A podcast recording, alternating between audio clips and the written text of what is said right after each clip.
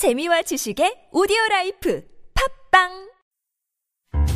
패키지 여행이 질리셨다고요? 한국인과 현지인 가이드로 구성된 러시아 내 최초 가이드 투어 여행사 백야나라가 여행자들에게 착한 가격으로 유용한 지식과 여행의 감동을 한꺼번에 선물해 드립니다. 네이버나 페이스북에서 백야나라를 검색하세요. 무비자로 누구나 갈 수 있는 모스크바와 상트페테르부르크 이제는 어렵지 않습니다. 러시아 대표 가이드북 Easy 러시아 단 한 권으로 새로운 여행에 쉽게 도전하세요. 한국 최고의 기업들은 왜 러시아로 가는가? 러시아 무역대표부와 중소기업진흥공단 추천도서, 러시아 지금부터 10년이 기회다. 러시아 비즈니스 전문가 강남영 대표의 절대 실패하지 않을 러시아 시장 진출 노하우를 얻어가세요. 1800년대 중반에 러시아 연해주로 이주해 정착한 조선인들과 현재 러시아와 중앙아시아 전역에 거주하고 있는 그 후손 우리 동포들을 고려인이라 부릅니다. 독립운동가 최재형 선생의 정신을 이어받아 고려인들에게 장학금 후원을 비롯해 동포 지원 사업을 펼치고 있는 최재형 기념사업회가 여러분의 많은 관심과 참여를 기다리고 있습니다. 2부에서는 모스크바하고 상트페테르부르크에 대한 이야기를 해볼 텐데요. 잘 알려지지 않은 그런 이야기들을 좀 해보도록 하겠습니다. 모스크바 하면은 저희가 많이들 모스크바의 아르바트 거리나 네네. 이런 곳들을 저희가 설명하기 위해서 한국의 어디 어디다 음. 이런 표현들을 많이 쓰잖아요. 네네. 책에 보니까 모스크바의 한남동, 모스크바의 설해마을 이런 네. 정리가 되게 재밌게 잘 돼 있던데요. 이런 것들을 저희가 먼저 한번 살펴보고 시작을 해보겠습니다. 이 책을 같이 쓴 공저자 친구가 이제 모스크바에 5년째 거주를 하고 있어서 이게 현지의 정보라고 할 수- 현지인의 정보라고 할 수 있죠. 저 혼자 했으면 아마 알지 못했을 건데요. 그 모스크바에도 이렇게 현지인들이 많이 가는 곳, 요즘 뜨는 곳 이런 곳들이 많이 있다고 하더라고요. 그래서 그쪽을 좀 소개해드리고 싶어서 아르바트 많이 가지만 거기 말고도 더 좋고 멋있는 데 있다는 것 좀 알려드리고 싶어서 그렇게 한번 이름들을 지어봤거든요. 네. 그래서 보니까 모스크바의 가로수길 네. 이라고 부르는 곳이 있는데 이 모스크바의 가로수길은 어디를 뜻하는 거죠? 네, 그 붉은 광장 건너편 큰 길을 건너면 거기가 뜨베르스카야 대로죠. 그렇죠. 네, 그 대로에서 오른쪽 길 골목으로 들어가면 이 명품 샵들도 있고 카페 골목들이 있어요. 여기도 여기는 아마 이미 좀 많이 유명한 곳이어서 왜 요즘에 인사동에 가면은 외국인들만 있잖아요. 그런 것처럼 아르바트에 가면은 외국인만 있고 우리나라 사람들은 다 가로수길에 가서 좋은 카페에서 먹잖아요. 그런 것처럼 현지인들은 많이 간다는 곳이 바로 여기거든요. 여름에는 이제 그 야외 테라스를 오픈해가지고 카페들 많이 열어놨고 그리고 명품 샵들이 많아서 예쁘고 멋있는 분들이 많더라고요. 여기 가니까. 네. 아하, fashion people. 네. 아하. 그래서 이런 보니까 카페들도 아주 세련되고 음. 브런치 먹기에 우리도 신사동 가면 보통 브런치 먹잖아요. 불가코프라는 작가 아시죠? 그 작가가 이제 1930년대 그 모스크바의 그 모습들을 많이 소설 속에서 많이 묘사를 하는데요.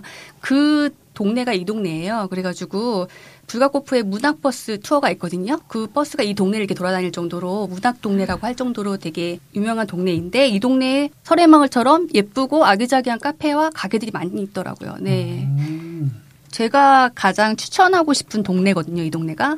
네, 아마 현지인들만 아는 곳일 수 있어요, 여기는. 근데 뭐 이게 지하철역과 바로 연결되거나 그런 곳은 아니에요, 사실은. 조금 걸어가야, 지하철에 내려서 걸어가야 하는 곳이긴 한데요. 혹시 주소가 궁금하신 분들이 있을 것 같아서 말레 브론나야라고 검색을 하시면 되겠습니다. 국내에서도 좀 입소문을 타고 있는 컨버세이션 카페가 본점이 여기 있습니다. 네, 맞아요, 예. 이걸 쓸 때만 해도 그 카페가 서울에 있- 생길 줄은 뭐 생각도 못 했는데, 이, 여기는 이제 그 케이크가 굉장히 유명하거든요. 한쪽에서는 카페에서 케이크를 계속 만들어요. 케이크가 우리가 생각하는 그런 케이크가 아니라 엄청 크고, 그 뭐랄까, 비주얼 깡패? 되게 멋있고 예쁘고. 제가 신사동에 컨버세이션 가봤습니다. 좀 비싸더라고요. 케이크 한 조각이 9,000원, 만 원, 아메리카노, 아이스 아메리카노가 6,000원. 네, 근데 사실 모스크바에서도 싼 편은 아니에요. 한 조각에 500 600 루블 정도 하니까 가격대는 비슷한 것 같아요. 아, 만 원대 네. 초반대네요. 그러면 네. 그러면 그 비싼 만큼 값어치라든가 가치는 있습니까? 크기가 크고 양이 많고 음. 네. 그리고 모스크바와의 차이점은 모스크바에서는 음식도 판다고 네, 하더라고요. 맞아요. 네. 우리 같이 러시아를 좀 아는 사람이 아니라 러시아에 대해서 아예 모르는 사람은 굉장히 매력적으로 보이는 네. 곳인가 봐요. 그런데 Conversation 사장님하고 제가 얘기를 해봤거든요. 케이크 자체가 러시아 케이크는 아니에요. 스타일은 완전히 미국이나 음. 이쪽 스타일인데 이 파티셰가 러시아 사람이라는 이유만으로 온라인에서는 블로거들이 러시아 디저트 카페 음. 이렇게 퍼뜨리게 되면서 이게 어, 의도치 않게 러시아 디저트 카페로 온라인상에서는 그렇게 화제가 됐던 거죠. 러시아 사람들 대체 뭘 먹을까? 집에서는 뭘 먹을까 궁금하잖아요. 뭐 우리가 많이 알고 있는 보르시 같은 거 말고 대체 뭘 먹고 하는지 궁금해서 저도 한번 가봤는데 우리식으로 치면 조금 고급스러운 한정식 집 같은 느낌인데요. 마리반나라는 곳인데 여기 가면은 부엌처럼 꾸며놓은 그 내부가 그 주방에서 러시아 아줌마가 음식을 갖고 나올 것 같은 마리반나라는 뜻 자체가 그 마리아 이바노브나 그 이름을 빨리 발음한 거라고 하더라고요. 아하. 네. 그래서 그 가정식을 표방한 곳이기 때문에 조금 부담 없이 한번 먹어볼 수 있는. 특히나 이게 보니까 가격이 1인당 1,200루블 정도로 잡혀 있는데 네, 네. 요즘 또 환율이 더욱 더 우리나라에게는 좋아졌기 때문에 훨씬 더 부담 없는 가격으로 먹을 수 있는 모스크바에 한남동이라고 하는 곳도 있다고 들었는데요. 그 우리나라 네이버 같은 그 러시아 얀덱스가 있잖아요. 그래서 얀덱스 주변과 톨스토이가 모스크바에 살았던 집 박물관이 있어요. 그 주변을 그렇게 한번 제가 모스크바 한남동이라고 한번 칭해 봤는데요. 이 동네는 회사도 많고 또 얀덱스라는 우리나라로 치면 네이버 같은 회사죠. 네, 네. 예. 구글 같은 느낌이라고 해야 되나요? 네, 음. 하- 하니까 좀 혁신적이라고 하더라고요. 그래서 그 회사원들이 많이 가는 그런 식당들이 많이 있어요. 생각보다 한적하더라고요. 네. 네. 그리고 모스크바의 인사동이라고 할 만한 곳이죠. 네, 아르바트 거리는 아마 많이 아실 거예요. 여기는 뭐 길 전체가 다 식당이고 카페고 뭐 선물 가게고 막 이렇잖아요. 여기는 그냥 제 생각에는 다 그냥 뭐라 고 평타 이렇게 말해야 되나? 그냥 뭐 아무 데나 들어가도 특별하게 맛있는 것도 별로 없고 특별하게 맛없는 것도 없는 그냥 여기 가면은 이제 쉑쉑버거. 아, 그렇죠. 예, 그게 있죠. 맛있나? 맛있어요. 진짜요? 아, 이게 그. 아르바트 거리가 이제 맥도날드 쪽에 있는 쪽에 쉑쉑버거가 있거든요. 그래서 제가 이때 묵었을 때가 저쪽 길 반대편 끝에 집이 있었어요. 그래서 그 거리가 제 생각에는 꽤 될 것 같은데 그 거리를 제가 저녁에 막 뛰듯이 걸어가가지고 그걸 드시겠다는 일념 세, 하나로. 세 번이나 갔던 기억이 납니다. 어, 그 정도인가요? 제가 그때 아이랑 같이 여행했었는데 그 아이가 그 햄버거를 엄청 좋아하더라고요. 아, 강남역도 가시겠네요, 조만간. 아니요. 조만간 가실 것 같은데요? 강남역까지 못 갈 것 같아요. 네. 제가 한 군데 더 추천하고 싶은 데 있어요. 까라바에프 형제식당이라고 그, 그 얼굴이 그 쌍둥이처럼 남자 얼굴에 딱 그림이 붙어 있는 식당인데 여기도 체인점인데요. 많지는 않은데 여기가 그 뷔페식으로 음식을 골라서 먹을 수 있는 곳인데 가격도 비싸지 않고 여러 가지 음식을 먹을 수 있고. 까라바의 형제 식당은 네. 모스크바 관광지 곳곳에는 있겠네요. 네, 아르바트 쪽에도 근데 대로변이 크게 보이는 데가 아니라 조금 약간 뒷골목 쪽에. 있어가지고 조금 아쉽긴 한데 모스크바에 한 20개 정도 있다고 하거든요. 네, 여기를 보시면 꼭 한번 가보세요. 가격도 괜찮고 맛도 괜찮고. 아, 네. 궁금하네요. 그리고 여기 굿맨이라는 스테이크 네, 집이죠. 맞아요. 예. 여기서 스테이크를 예전에 먹어본 적이 있거든요. 네, 괜찮더라고요. 네, 여기 이름이 굿맨이어서 그런지 모르겠지만 그 서빙 하시는 분들이 다 남자분들이신데 셰프 복장을 하고 서빙을 해요. 모스크바의 뭐 한남동, 인사동, 설해마을 이런 곳들을 좀 알아봤는데요. 이런 것들을 기준으로 해서 여행을 하는 것도 하나의 방법일 것 같아요. 네, 그래서 제가 체크인 러시아에는 그 주변을 중심으로 지도를 수록했거든요. 그러니까 보시고 가보시면 좋을 것 같아요. 체크인 러시아 네. 출판을 위해서 취재를 하시면서 러시아를 왔다 갔다 하시면서 러시아가 많이 이렇게 발전하고 네. 그럴 거 아니에요. 네, 네. 가장 기억에 남는 변화라고 한다면 뭐가 있을까요? 네, 길거리 곳곳에 이정표가 많이 생겼고 영어로 돼 있고 여기서부터 몇 킬로를 가면 나온다. 뭐 이렇게까지 표시가 잘 돼 있더라고요. 예전에는 영업 안내 표시는 전혀 없었고 불과 4, 5년 전만 해도 근데 지금은 그렇게 다 돼 있고 그다음에 붉은 광장이 있는 아우트니리아 역에는 그 러시아 모스크바 지하철에는 번호가 없잖아요. 출구 번호가. 근데 거기는 번호를 해 놨더라고요. 이쪽으로 아, 나가? 네, 이쪽으로 뭐 몇 번으로 나가면 붉은 광장이 나오고 몇 번으로 나가면 어디가 나오게 돼 있더라고요. 아. 네. 뒤늦게 깨달았구만. 모스크바 내에 숨겨진 좋은 곳들을 네. 몇 군데 소개를 해주셨는데 처음에 소개한 그 꾸르치츠코의 수도원은 모스크바 시내에 있는 곳이에요. 모스크바 시내에 어디 이런 곳이 있나 싶을 정도로 가보면 13세기의 어떤 그 수도원의 고즈넉한 모습과 저도 20년 살았지만 처음 들어봅니다. 아 그래요. 여기는 정말 숨겨진 명소라서 자부심을 갖고 제가 소개하는 곳입니다. 아, 네. 전망이 좋은 카페와 식당 엄청 많을 거예요 아마. 제가 아는 곳 중에 한 곳은 트베르스카야가 시작되는 곳에 보면은 왼쪽에 리츠칼튼 호텔이 있는데 거기 옥상에 올라가면은 레스토랑이 있거든요. 음, 그 레스토랑에서 붉은 광장 방면으로 이렇게 보면은 훤히 내려다 네. 보이는 그 뷰도 괜찮더라고요. 네, 거기도 되게 유명하죠. 예. 근데 뭐 가난한 여행자들은 그런 데 못 가잖아요. 가면 뭐 음료수라도 한 잔 마셔야 되는데 못 가니까 제가 알려드릴 곳은 무료로 모스크바의 전망을 볼 수 있는 곳이에요. 지하철 루비안가 역에 보면은 루비안가 역과 통하는 곳에 그 제스키미르라는 어린이 백화점이 있거든요. 네. 되게 유명하죠. 여- 예, 어린이 그렇죠. 백화점. 네. 여기 어린이 백화점이 말 그대로 어린이들을 위한 모든 것들이 있는 곳이에요. 뭐 상점도 있고 뭐 놀이기구도 있고 뭐 그래서 어린이들이 가면 한 번 가면 나오지 않으려고 하는 그런 곳인데 어린이가 없어도 가볼 만한 이유가 여기 전망대가 무료로 개방되어 있는데요. 그 모스크바 시내가 전경이 한눈에 보이고 그 스카이라인 독특한 스카이라인을 쫙 볼 수 있기 때문에 근데 여기를 잘 모르시나 봐요. 그 사람들이 거의 없더라고요. 가봤는데도. 그리고 모스크바 부자들이 네. 사는 동네 대단하더라고요. 엄청나죠? 소개를 좀 해주세요. 네, 그 전 세계에서 부자들이 제일 많은 나라가 뭐 러시아라고 하잖아요. 근데 그 러시아의 부자들은 대체 어디서 어떻게 살고 있는 것인가 좀 궁금해질 때가 있었는데 그 모스크바 교회 라고 하나요? 한 30km 정도 되는 떨어진 곳에 이제 자기들만의 그 성을 짓고 살더라고요. 근데 그 안에 가보면 그 사람들만을 위한 쇼핑센터가 있어요. 백화점. 구입은 못하겠지만 구경만 이렇게 밖에서 하면서 참 부자들은 이러고 사는구나. 저희가 붉은 광장은 뭐 어떤 곳이고 크레물은 어떤 곳이고 이렇게 일일이 설명드리는 거는 재미도 없을 뿐더러 가이드북이 그러면 안 팔리겠지 않습니까?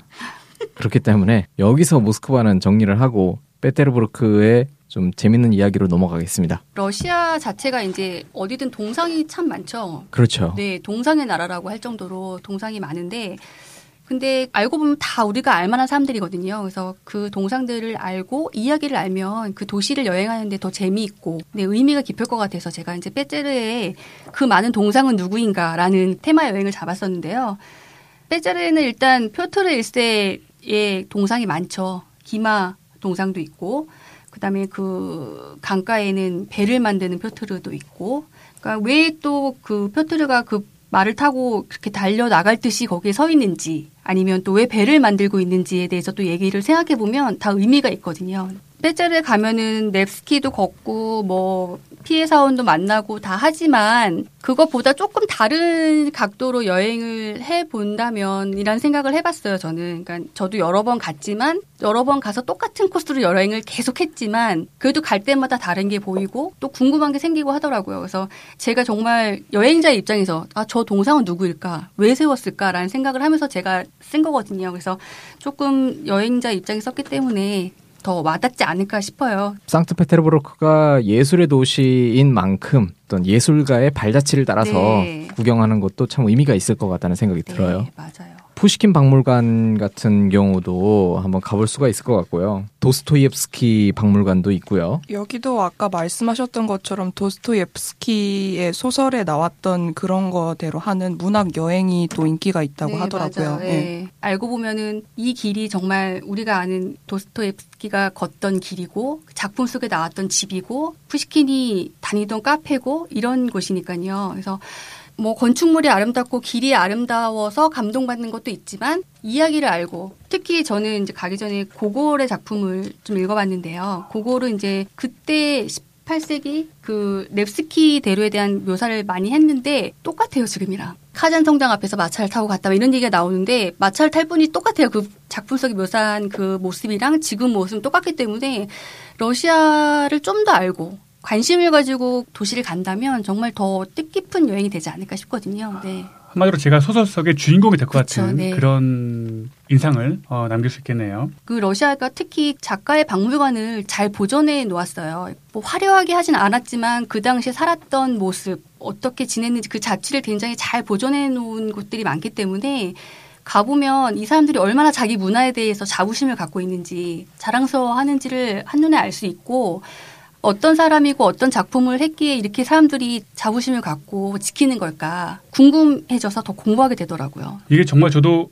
유럽 여행을 하다 보면 이태리를 여행할 때가 있잖아요. 그럼 이태리를 정말 잘 여행하는 방법은 그 시오노 나나미의 로마인 이야기를 읽고가라고 하는 말이 있어요. 근데 그것과 마찬가지로 러시아 페체르부르크 역시 되게 다양한 문학 소설을 읽고 가면은 네. 훨씬 더 생동감이 있게 즐길 수 있다는 거네요. 네, 그렇죠. 물론 그냥 보는 것도 아름답죠. 음, 그렇죠. 네. 상트페테르부르크, 상트페테르부르크 발음 자체도 한국 사람들한테는 좀 어렵고 말도 길고 하잖아요. 근데 이게 이제 예전에는 또 레닌그라드였고 네. 레닌의 도시라고 해서 이름이 뭐 여러 번 바뀌었다고 해요. 상트페테르부르크는 이제 표트르의 도시라는 뜻을 가진 이름이죠. 근데 독일식이라고 해요. 그런데 처음에 그렇게 지어졌지만 이제 독일과의 그 전쟁 때 그 독일식 이름을 이름에 대한 거부감이 있었대요. 그래가지고 페트로그라드라는 그 러시아식으로 이름을 바꿨는데 이게 또 레닌 시대로 접어들면서 레닌그라드, 레닌의 도시라는 이름으로 또 바뀌었다고 하는데요. 그 이후로 이제 구소련이 이제 해체된 이후로 상트페테르부르크로 돌아왔다고 하더라고요. 근데 이게 훨씬 더 왠지 예술적인 느낌 들지 않나요? 네. 그 우리나라 사람 보통 세인트 피터스버그라는 발음을 많이 하잖아요. 네, 네. 근데 그 맨 마지막 이름을 가지게 된 지 얼마 안 된 거네요. 상트페테르부르크가 이제 200년 동안 그 이름을 이어오다가 그 아하. 사이에 짧게 짧게 계속 바뀐 거죠. 아, 그리고 네. 다시 약 1990년도 즈음에 다시 지금의 이름으로 네, 네, 네. 다시 원복을 한 거네요. 네. 책을 보면은 네. 러시아 발음으로 표기를 또 하셨어요. 이것도 네. 아마 쉽지 않으셨을 건데. 네, 사실 이게 이제 실용서다 보니까 우리가 알고 있는 국립 국어원에 의한 그 표기를 하면은 러시아에서 그거를 그대로 읽었을 때 잘 모르잖아요. 모르니까 쓸모 있는 책을 만들기 위해서 정말 읽었을 때 비슷하게도 들리기 위해서 그렇게 작업을 했거든요. 근데 이게 쉽지 않은 작업이었어요. 좀 네. 왜냐면 발음이 또 발음대로 쓰다 보니까 그걸 우리말로 표기하는데 상당히 어려운 면이 많이 있더라고요. 그래가지고 최대한 정말 여러 번의 그 퇴고를 거치면서 했기 때문에 도움이 많이 되셨으면 좋겠고요. 지하철역도 한글로 다 표기를 했기 때문에 아마 도움이 많이 되실 거예요. 네, 보니까 이게 지도가 네. 앞에 있더라고요. 네, 첨부가 네, 돼 있더라고요. 맞아요. 예. 그래서 아 이거 갖고 다니면 좀 편하겠다라는 네. 생각도 좀 들고요. 책이 나온 지 얼마나 됐죠? 7월 초에 나왔죠? 반응이라고 하기에는 아직까지 시간이 짧으니까 네. 잘 팔려야 될 텐데요. 이렇게 해서 이 어려운 네. 작업을 작업의 시간을 거치면서 결국 이 체크인 러시아라는 책이 탄생이 됐어요. 네.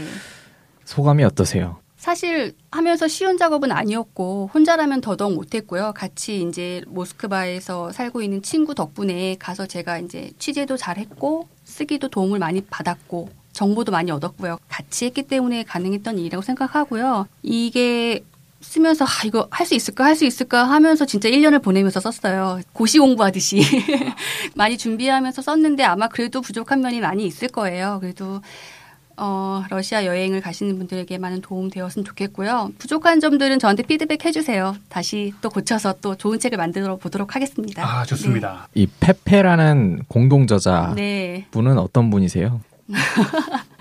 어, 사실 고등학교 동창 친구고요. 네, 친구인데 이제 러시아어를 전공하고 현지에서 이제 공부와 이제 일을 하고 있는 친구죠. 네, 그래서 아. 그 친구 덕분에 제가 이제 Russian Blue에도 썼었는데 그 친구 덕분에 모스크바 처음 갔었고 결국은 여기까지 왔습니다. 아, 이거는 그러면 공동 저자인가요? 네, 네, 네. 인세도 반반? 당연하죠. 아유, 쿨하십니다. 멋지십니다. 알겠습니다. 지금 한국에 서 팔리고 있는 러시아에 대한 가이드북 사실 다 털어봐도 몇 권 안 됩니다. 앞서 저희 방송에서는 Easy 러시아 가이드북도 소개가 됐었고 저자님께서 다양한 이야기를 해주셨는데 사실 이제 가이드북마다 특징이 있고 장단점이 있지 않습니까? 모스크바와 상트페테르부르크 그리고 황금의 고리까지 러시아 여행을 하실 때 체크인 러시아와 함께 하시면은 유용한 가이드북이 되지 않을까 싶습니다. 저희 방송에 1년 만에 출연을 하셨는데 소감 한 말씀. 네. 네, 다시 불러주셔서 너무 감사드리고요. 네. 어, 정말 작은 계기로 시작한 거였어요. 저도 여행이라는 게 어떤 뭐 계획이 있었던 것도 아니고 장대한 포부가 있었던 것도 아니고 단지 그냥 여행을 갔던 것 뿐인데 책을 두 권이나 썼거든요. 그래서 제가 좋아서 한 일이었지만 보람되고 저를 칭찬해주고 싶을 때가 많이 있었어요. 이 책을 쓰면서 이 결과물을 봤을 때 잘 되고 못 되고를 떠나서 아 내가 이걸 해냈다니라는 생각을 했거든요. 그러니까 여행을 가셨을 때 체크인 러시아가 함께하면 더 기쁘겠고요. 또 더 좋은 소식으로 만났으면 좋겠습니다. 감사합니다. 책 잘 팔렸으면 좋겠습니다. 네, 감사합니다. 네. 아, 그리고 안타까운 소식을 하나 전해드리자면은 저희 미진이가 또 새로운 일을 하기 위해서 저희 방송에서 일단은 하차를 하기로 결정을 했습니다. 저희랑 한 10개월 정도를 같이 했는데 미진 씨도 소감 한 말씀. 사실 작년 9월부터 했으니까 저도 거의 보드블에서 방송을 한 지가 거의 한 1년 가까이 되는 것 같은데요. 저도 제 나름대로 굉장히 많은 활동을 했다고 생각했는데 여기 와서 성악가님이라든지 발레리나님이라든지 굉장히 평소에 만나기 어려운 각계각층의 인사들을 만날 수가 있었고 그리고 불금 파티라든지 그런 다양한 행사를 개최하면서 정말 다른 데서 못 해볼 수 있는 경험을 많이 했던 것 같습니다. 그래서 이 방송에서 하차를 하게 되어가지고 굉장히 안타깝지만 그래도 제가 또 나름대로 할 수 있는 선에서 계속해서 열심히 제 나름대로 러시아와 관련된 일을 할 수 있도록 노력을 하겠습니다. 우리 방송에는 또 게스트로 나올 수 있으니까. 그럼요, 네. 네. 수고했어요. 아, 네. 예, 감사합니다. 네, 어, 저희가 준비한 소식은 여기까지입니다. 다음 주 금요일 저희는 새로운 이야기로 다시 찾아뵙겠습니다. 감사합니다. 감사합니다.